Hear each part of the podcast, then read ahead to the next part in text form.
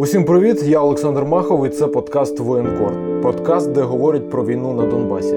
Сьогоднішній подкаст я записую в Маріуполі на базі 503-го окремого батальйону морської піхоти. Я в гостях у пресофіцера, начальника прес-служби, а донедавна воєнкора телеканалу 24 Олексія Годзенка. Привіт, Льош. Привіт. Ну я б ще додав, що у свого друга.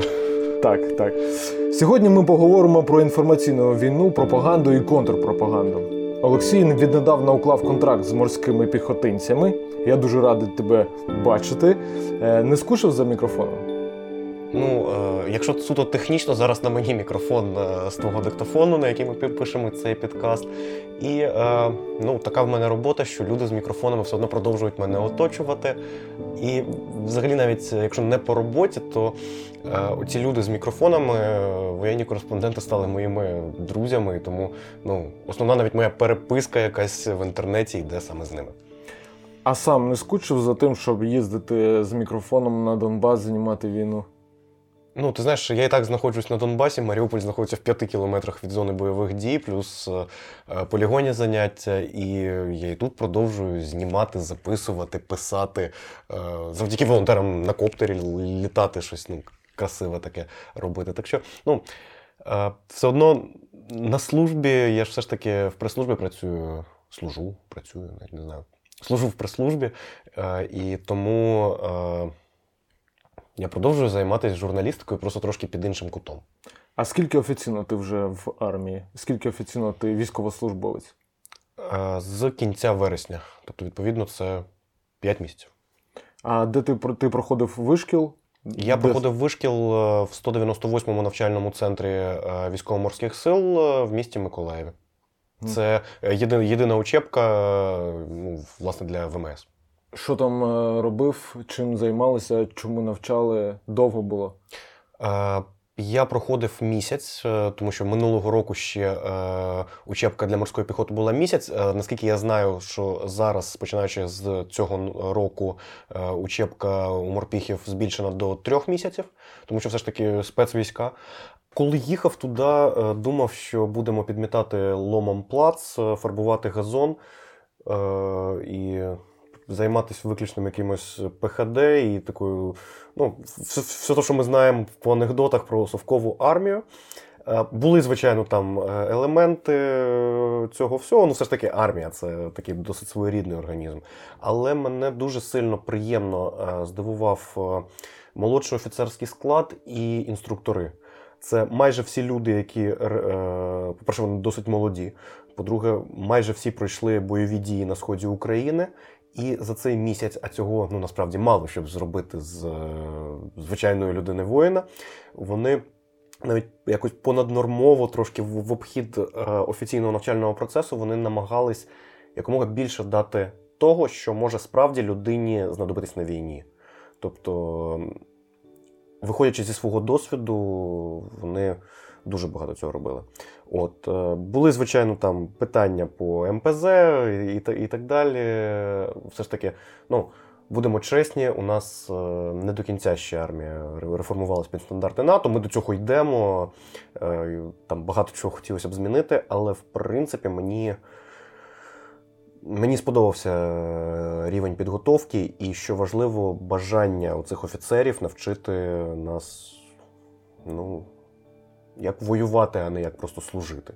Ти знаходишся вже у бойовому підрозділі, і е, напевно у тебе вже є позивний. Який позивний? Ну, позивний у мене е, з'явився ще до підрозділу. Він, так би мовити, перейшов е, від сина до батька, скажімо такою високопарною фразою Годзила. Годзила, і тепер тебе тільки так називають. Бо більше он, знають. мене, он, он лежить мій бронежилет, на ньому пач Годзила написано. Е, Мене, мене, мене так насправді е, почали називати з 16-го року, і ну, в основному батькові побратими. От, а потім це якось перекинулось. е, Ну, я все таки публічна людина, історію всі знають. Мій батько був досить пу- пу- публічним воїном. От, і якось воно так закріпилось ще року з 16-го. Взагалі-то виходить, що ти ідеальний кандидат для російської пропаганди, журналіст, який їздив на війну, і тепер став військовим. Ні, ну я ідеальний кандидат для української пропаганди. Тому що, ну, е, Я молодий, треба сказати, красивий хлопчина, який е, взяв і пішов захищати свою батьківщину. Це ж нормальна, класна історія. Ну, ти сам знаєш, як журналіст. Але і для росіян, я думаю, що Скабєєва, якщо Скабєєва буде робити якийсь матеріал, то ти е, теж ідеальний для Ти них. знаєш, я готовий на програму 60 минут навіть включитись по скайпу і напхати їм е, повний комір е, всяких частин тіла. 503-й окремий батальйон морської піхоти. Що це за батальйон? Розкажи трошки про нього. Е, Це один з підрозділів, який створювався вже за часів е, війни. Ну, в лавах цього підрозділу багато морпіхів, десантників, е, просто з піхоти люди приходять.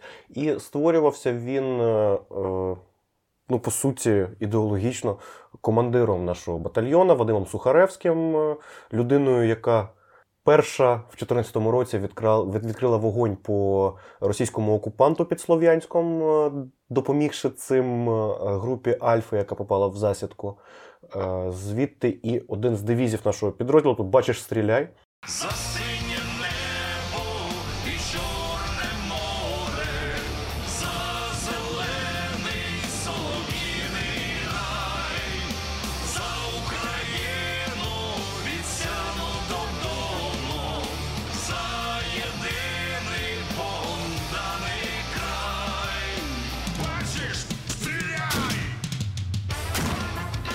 Те саме, що він сказав, просто так перекладно з армійського з, армійської лексики на е, людську.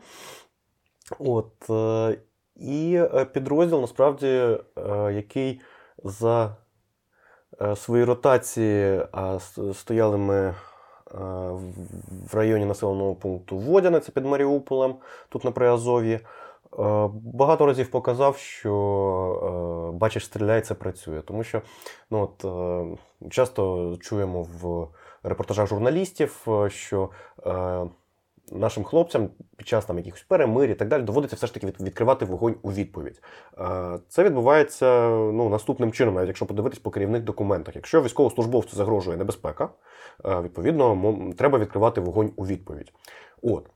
Так якщо подумати, якщо ти бачиш ворога, відповідно, він може бачити тебе. Це вже небезпека для особового складу. І цього ворога треба знищити. Вас ще називають барсуками, я знаю, і барсук є на прапорі вашому. А чому саме барсуки? Колись е, задався таким самим питанням ще, ще, ще, ще до служби. Я вирішив написати пост про Сухаревського насправді. По-моєму, на Повернись живим. Е, і е, я написав е, йому просто в Фейсбуці: е, кажу, Вадим Олегович, а чому ви борсук? Я чесно був очікував, що там буде якась героїчна історія там, про те, як е, Вадік в, в саморічному віці зіткнувся в лісі з борсуком і переміг його. Або там розповідь про е, бойові якості е, цього звіра. Е, виявилося, що свого часу е, до нього він приклеївся. Це, це був якийсь стандартний по штату позивний, який йому дали, але він йому отак от приклеївся. І от якось так. Але якщо подивитись, борсук це така люта, абсолютно страшна тварина, яка може е, там порвати величезного ворога, який більший за неї, і, кластіс, і, і, і, кластіший за неї. От, і тому так зійшлись обставини, і тепер ми бурсуки дуже страшні. Батальйон базується в Маріуполі, це прифронтове місто. Чи багато з місцевих приходить служити в батальйон і служить вже? Е, Досить багато місцевих, так е, е, і з Маріуполя, сусідніх міст, і взагалі з південних міст. Е, Тобто люди, які я не знаю, напевно, вони звикли бути якось недалеко від моря, і тому морська піхота їм е, імпонує.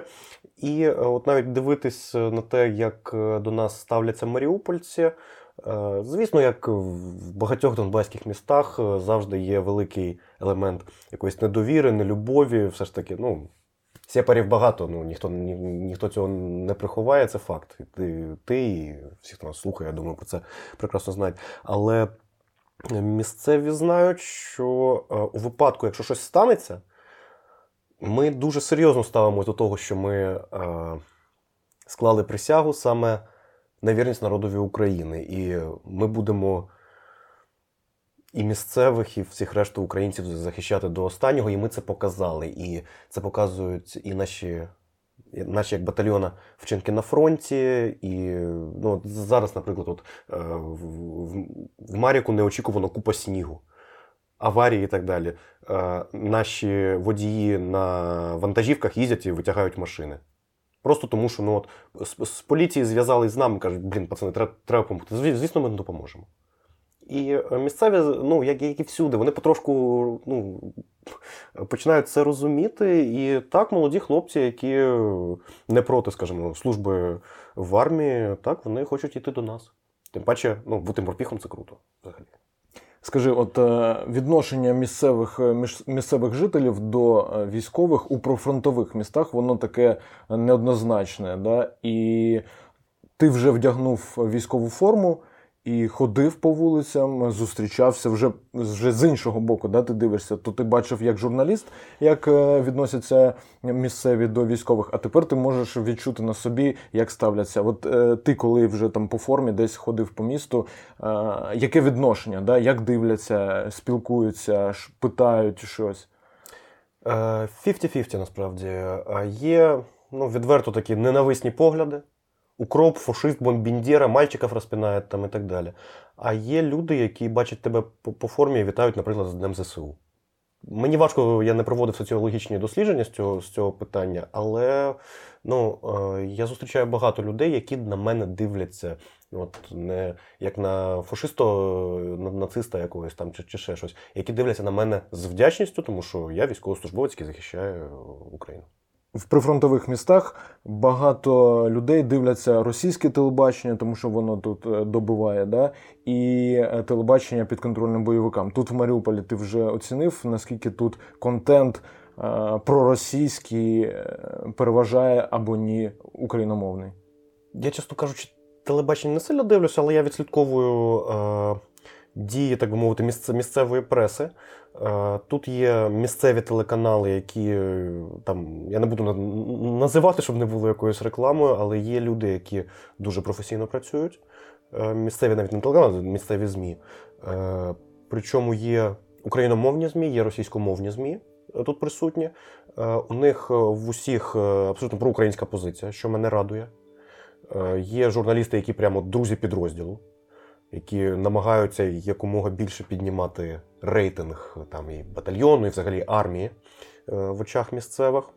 Ну і е, щодо технічної складової, е, в прифронтових е, районах е, дуже багато пробивається російське телебачення через е, величезну телевишку в Донецьку.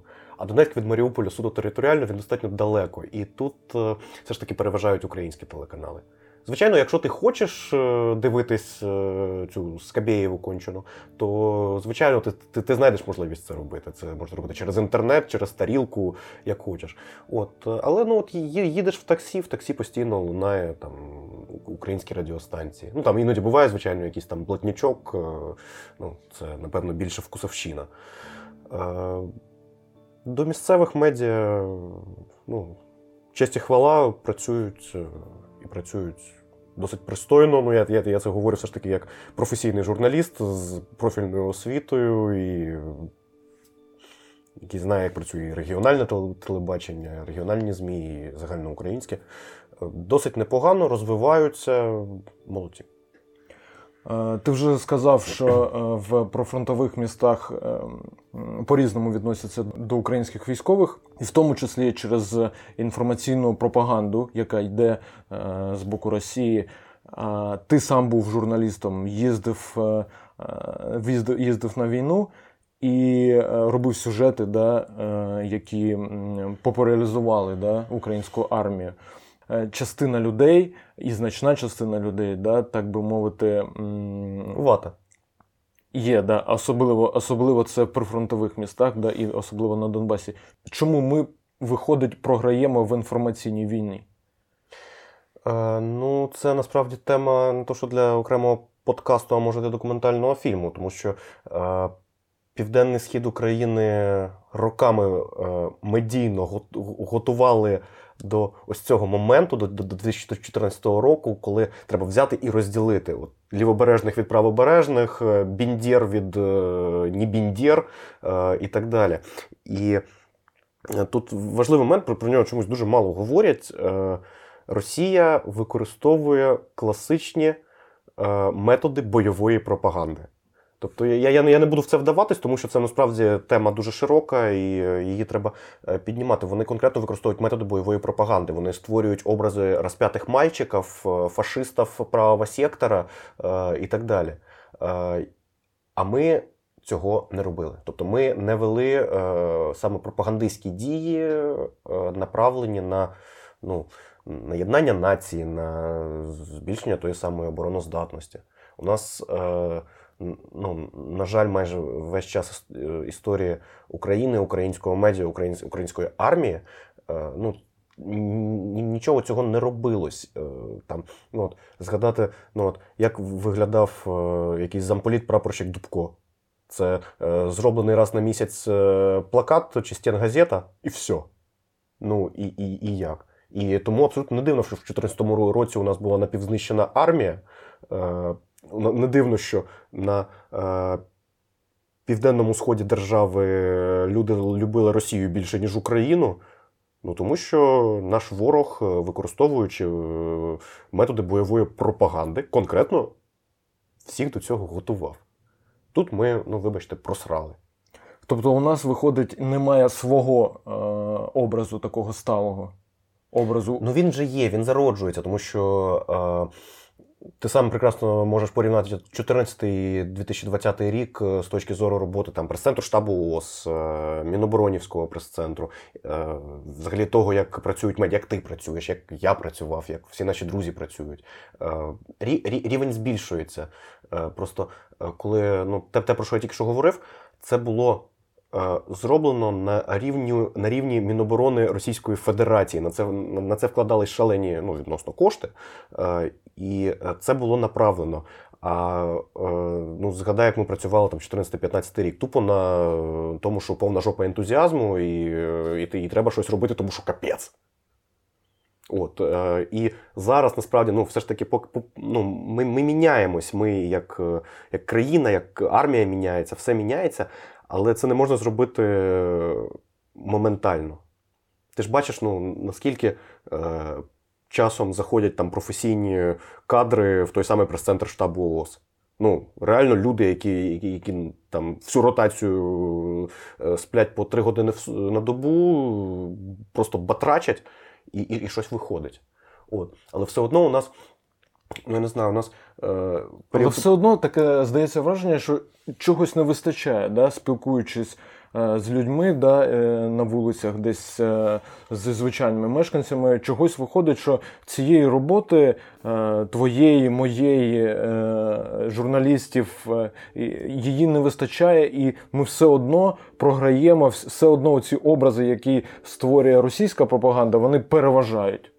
Здебільшого. Ну, це те, про що я говорив. У них це зроблено, умовно кажучи, е, на державному рівні. За це, на це закладений бюджет, а у нас він, по-перше, менший.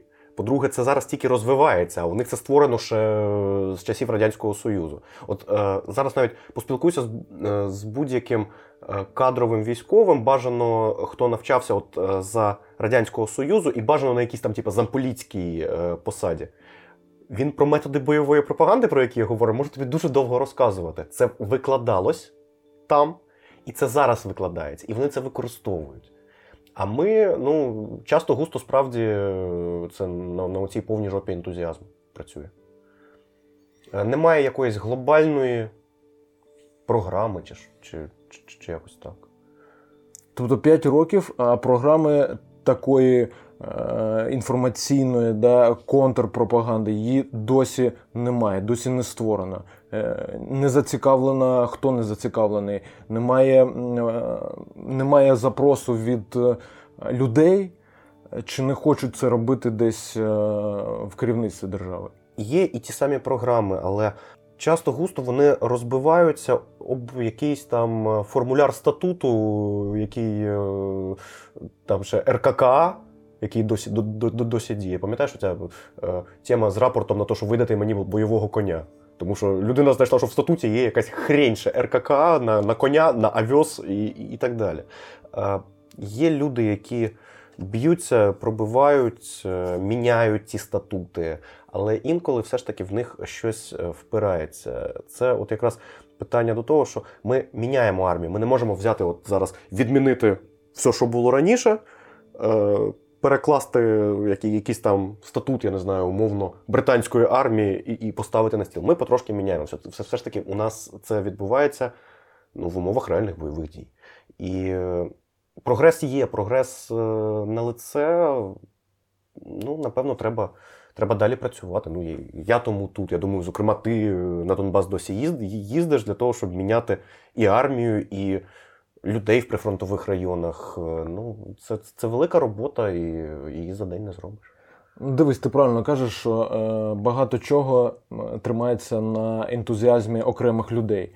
А за 6 років е, пресофіцерів, таких е, професійних, да, яких би навчили, їх фактично немає. Пресофіцерами бригад є люди, які або суто е, особисто зацікавлені в цій роботі. А за 6 років можна ж було вже випустити з військового вишу е, людей, навчити їх. е, Ті люди могли передати е, досвід новим і вже займатися цією інформаційною війною професійно. А чомусь е, цього не відбувається. І досі е, в прес-службах е, бойових бригад знаходяться люди, які просто Рекомендовані з військомату. так. Чому не розуміють навіть на рівні якихось бригад, що це важливо? Я якраз е, дуже часто бачу на рівні бригад чи батальйонів, як от, скажімо, от, в в моєму випадку, там, коли командир знає про важливість інформаційної компоненти в цій війні, і він от, е, шукає можливості для того, щоб, скажімо, от, мене як воєнкора запросити на контракт, як зробив мій командир. Або е, є- бригади, де комбриги. Е, От, скажімо, я, я хочу відмітити 24-ту бригаду, наприклад, де Валерій Федорович Гуць е, може відкласти свої справи для того, щоб поговорити з журналістами, щоб вирішити, як красиво показати якусь е, дію підрозділу. Якраз от на рівні підрозділів я помічаю це бажання працювати. Не, не всюди і не завжди, але воно є. А чому. Тобто вище десь є якась проблема? А вище, ну я, я військовослужбовець, я не сиджу в Міністерстві оборони чи в Генеральному штабі, чи ще десь. Я, я, не- я, я не знаю. Це у них треба питати. Ну, правда, тому що е, є люди з бажанням, є люди з вміннями. Де це блокується? Ну, я не знаю. Ну, не вистачає мені клапки зрозуміти, чому ми досі не воюємо в інформаційному полі так потужно, як це робить Росія. Багато телевізійників перестали їздити, і канали перестали тримати групи на передовій пості, на постійній основі. Виходить, що війна немає попиту на війну у глядача, тому що ну е, це Нема. комерційна. Немає. Нема. Ну, якщо тобі цікаво, я думаю, ти можеш у своїх редакторів попросити рейтинги і подивитись, як е, на сюжеті про війну, якщо це не щось реально там ексклюзивне і круте, Фіделіті падає просто, просто нафіг падає. Звичайно, е, ну, люди хочуть е, бачити якийсь треш, м'ясо, Ну, якщо на фронт хліба і зрелищ. якщо фронт не заливає кров'ю, умовно кажучи, то ніхто Та всім і, пофіг. і не дивиться. Всім пофіг. Тобто, ну, е, оця фраза, що лю- лю- люди стомились від війни, так, вони стомились, в тому числі інформаційно стомились. Слухай, Звичайно, якщо в підводці е, буде кров кишки розпідарасила, ну, запікаєш, люди подивляться весь сюжет от і до ще запостять у себе на Фейсбуці. По- Ну, по- по- подивись по рейтингах, що у нас дивляться. Якщо е, ти в сюжеті в підводці або в назві на, на Фейсбуці написав, що ко- ко- когось пристрелили, когось поранили, а бажано ще й в прямому ефірі, то ти що, ну ти, тебе на коронацію слова подадуть. А якщо ти просто розкажеш якусь, може, класну історію, але вже, ну, типу, звичайну, буденну для України, яка шостий рік воює, ну це, це ніхто не подивиться. Слухай, ну виходить тоді, що е, ти їздив на війну кілька років, я їжджу на війну кілька років. А виходить так, що приїжджаємо, ніхто не дивиться, і на що ми тоді їздимо? Чи може це наша проблема, е, це наша вина в тому, що е, ми за ці роки своїми репортажами з війни е, не змогли зацікавити Або ми щось робимо не так, якісь не, не ті репортажі. Може, не армія не та, може, ми не так щось робили. Як на мене, те, що ми ці роки і продовжуємо жити війною, це змушує е, український соціум до кінця не забути про те, що у нас є війна. Ми через силу нагадуємо людям, що у нас іде війна, що у нас стріляють, по нас стріляють, у нас загиблі, поранені.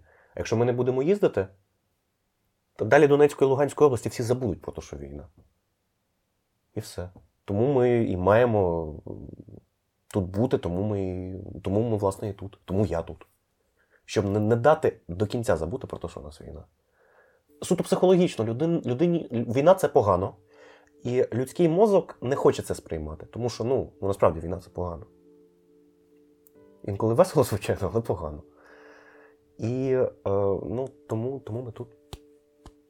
Тобто, ми, чи є у нас можливість пробитися е, через оцю м, стіну, е, за якою стоять люди, які е, не хочуть нічого чути, не хочуть нічого знати про війну, да, а називають у тому числі тих журналістів, які їздять е, войовничою меншістю.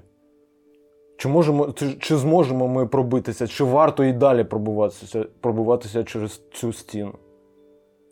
Я не знаю, чи ми зможемо, але точно варто. Тому що подивись на будь-яку історію будь-якої країни. Завжди все міняємо в войовнича меншість. Завжди.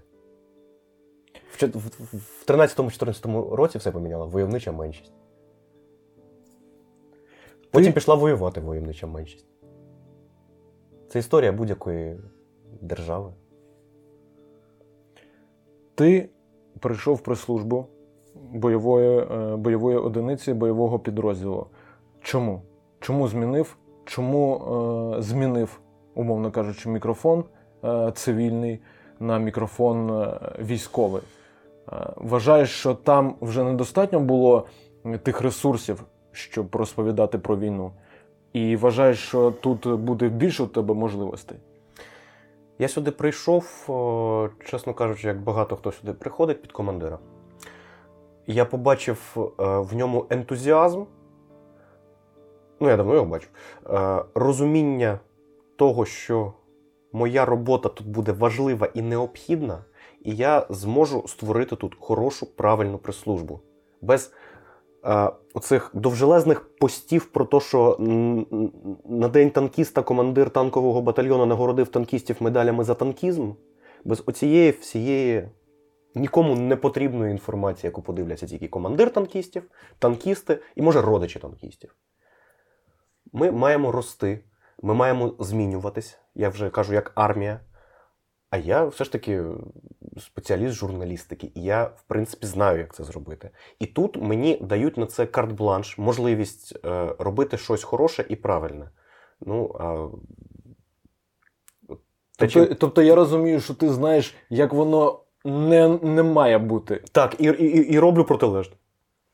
І от е, ну, те, про що я вже говорив е, е, в інших інтерв'ю, мені плюсують те, щоб я постив на Фейсбуці на секундочку бойового батальйона мемасики про війну, які я сам малюю в фотошопі сижу. Чому? Тому що це заходить. Це заходить різній аудиторії. У нас, у нас через це у нас збільш, збільшилась кіль- кількість дзвінків і запитів на те, щоб служити у нас.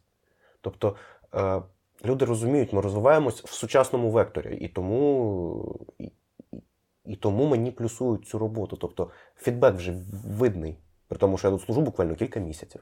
До слова, підписуйтесь на сторінку в Фейсбуці, 503 окремий мод...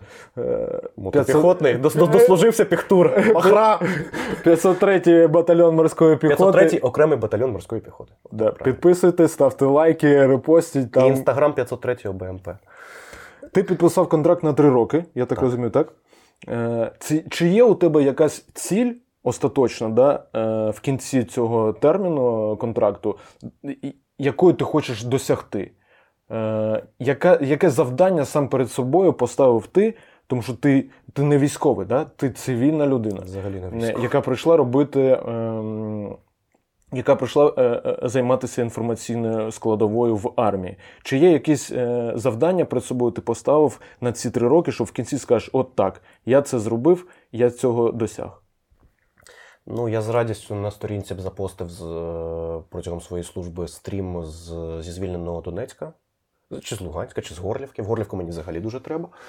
От, е, насправді, отак, що, що прям хотів би, хотів би, хотів би, е, це, е, можливо, прикладом своєї роботи показати, як має працювати прес-служба в нашій армії. Я сподіваюся, що там мої якісь здобутки будуть е, помічені, може, зверху, чи може моїми колегами з інших підрозділів, і е, якось трошки все поміняється. Тому що, ну, те, про що я казав, це командир танкістів з нагоди Дня, Дня танкіста. Ну, на жаль, ми забагато цього бачимо. Ти це не читаєш, я це не читаю. Хто це читає? Ніхто це не читає. А треба, щоб читали. Треба, щоб наша армія, яка реально героїчно 6 років захищає Україну, е, була, е, ну, була популярна в Україні. А в майбутньому ти думаєш повернутися до цивільної журналістики, чи думаєш вибудовувати тут вже якусь кар'єру? Ти знаєш, е, за ці роки я навчився не планувати щось далеко, тому що життя дуже мінливе, воно підкидає постійно якісь е, нові вводні. Я себе, в принципі, військовим не бачу.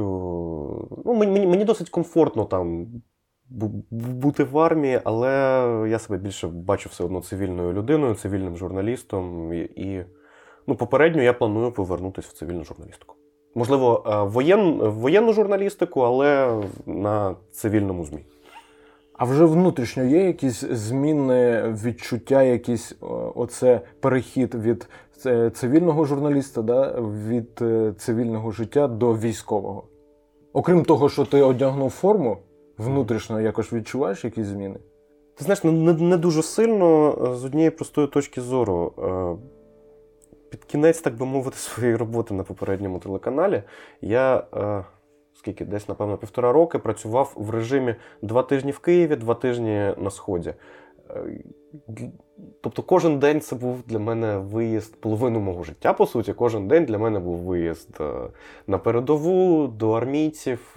І я вже казав, що ми воєнні кореспонденти, хто з 2014 року на тому самому ентузіазмі їздить на війну, стали частково військовими.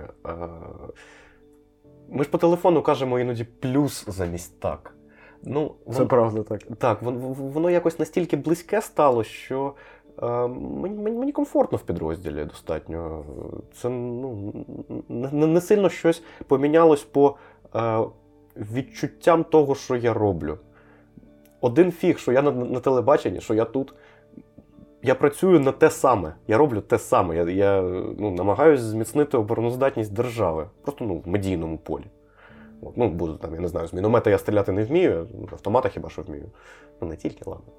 А, от, е, але ну, я роблю те, що я і робив. Те, що, те, що і ти робиш. Те, що друзі наші роблять. Просто я роблю тепер це в складі бойового підрозділу. Скажи, коли закінчиться війна? Та я готовий хоч зараз закінчувати, тільки для цього треба йти вперед. Коли Україна повернеться на свої кордони.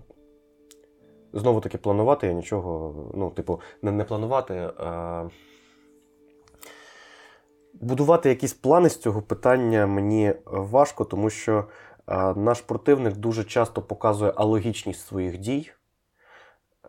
Тобто, ну, от, мені, наприклад, здавалося, що коли вони збили Боїнг, то наступний день просто Москву мають ковровим бомбардуванням накрити країни НАТО. А ні. Коли вони стріляли з території своєї держави, їх мали з санкціями роздушити, просто їм свіфт відключити і, і все. Ну, свіфт відключити і капець. І ніфіга. Ось 13 тисяч загиблих. І ніфіга. Це, це в Європі, це, ну там, ми там всі читаємо про те, що відбувається в Сирії. Ну, Сирія це десь далеко, там якісь щось, я не знаю, якісь в арафатках мусульмани бігають, хрен його пойме, де це. А тут от центр Європи. Ніфіга. Що тоді має статися, щоб війна закінчилась? Е, Путін має померти? Ні, він має, Ну. має, він має померти в страшних мухах. Це, це по-любому. Чи українська армія має піти в наступ і е, відбивати землі військовим шляхом?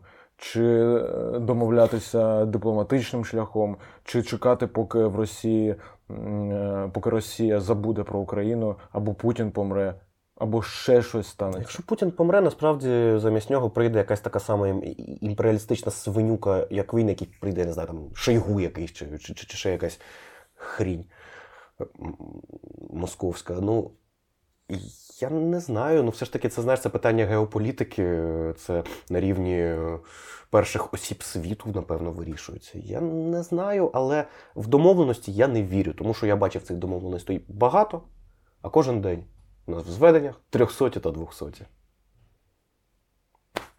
Але я вірю в те, що такий день настане, і що я разом з тобою приїду е, знімати день, коли, можливо, ваш підрозділ буде вішати прапор український в Донецьку, в Луганську або в Горлівці. До речі, а чому саме Горлівка? Е, Тому що під Горлівкою закинув, загинув мій батько. Е, Ну, е, в планах не тільки повісти український прапор, а на міськраді, чи як на Донбасі чомусь постійно називають як його, ісполком. Я там напишу позивний і дату, коли прийшов. Добре, так і буде. Обов'язково.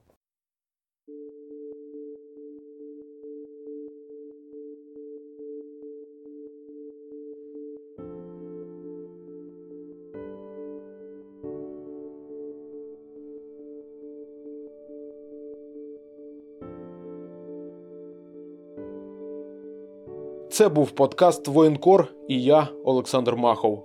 Слухайте цей подкаст через додатки SoundCloud, Apple та Google Podcasts. Шукайте його в Телеграмі, а мене на Фейсбуці. Підписуйте, ставте лайки, коментуйте і розповідайте своїм друзям. Так цей подкаст зможуть почути більше людей. Так більше людей зможуть почути війну.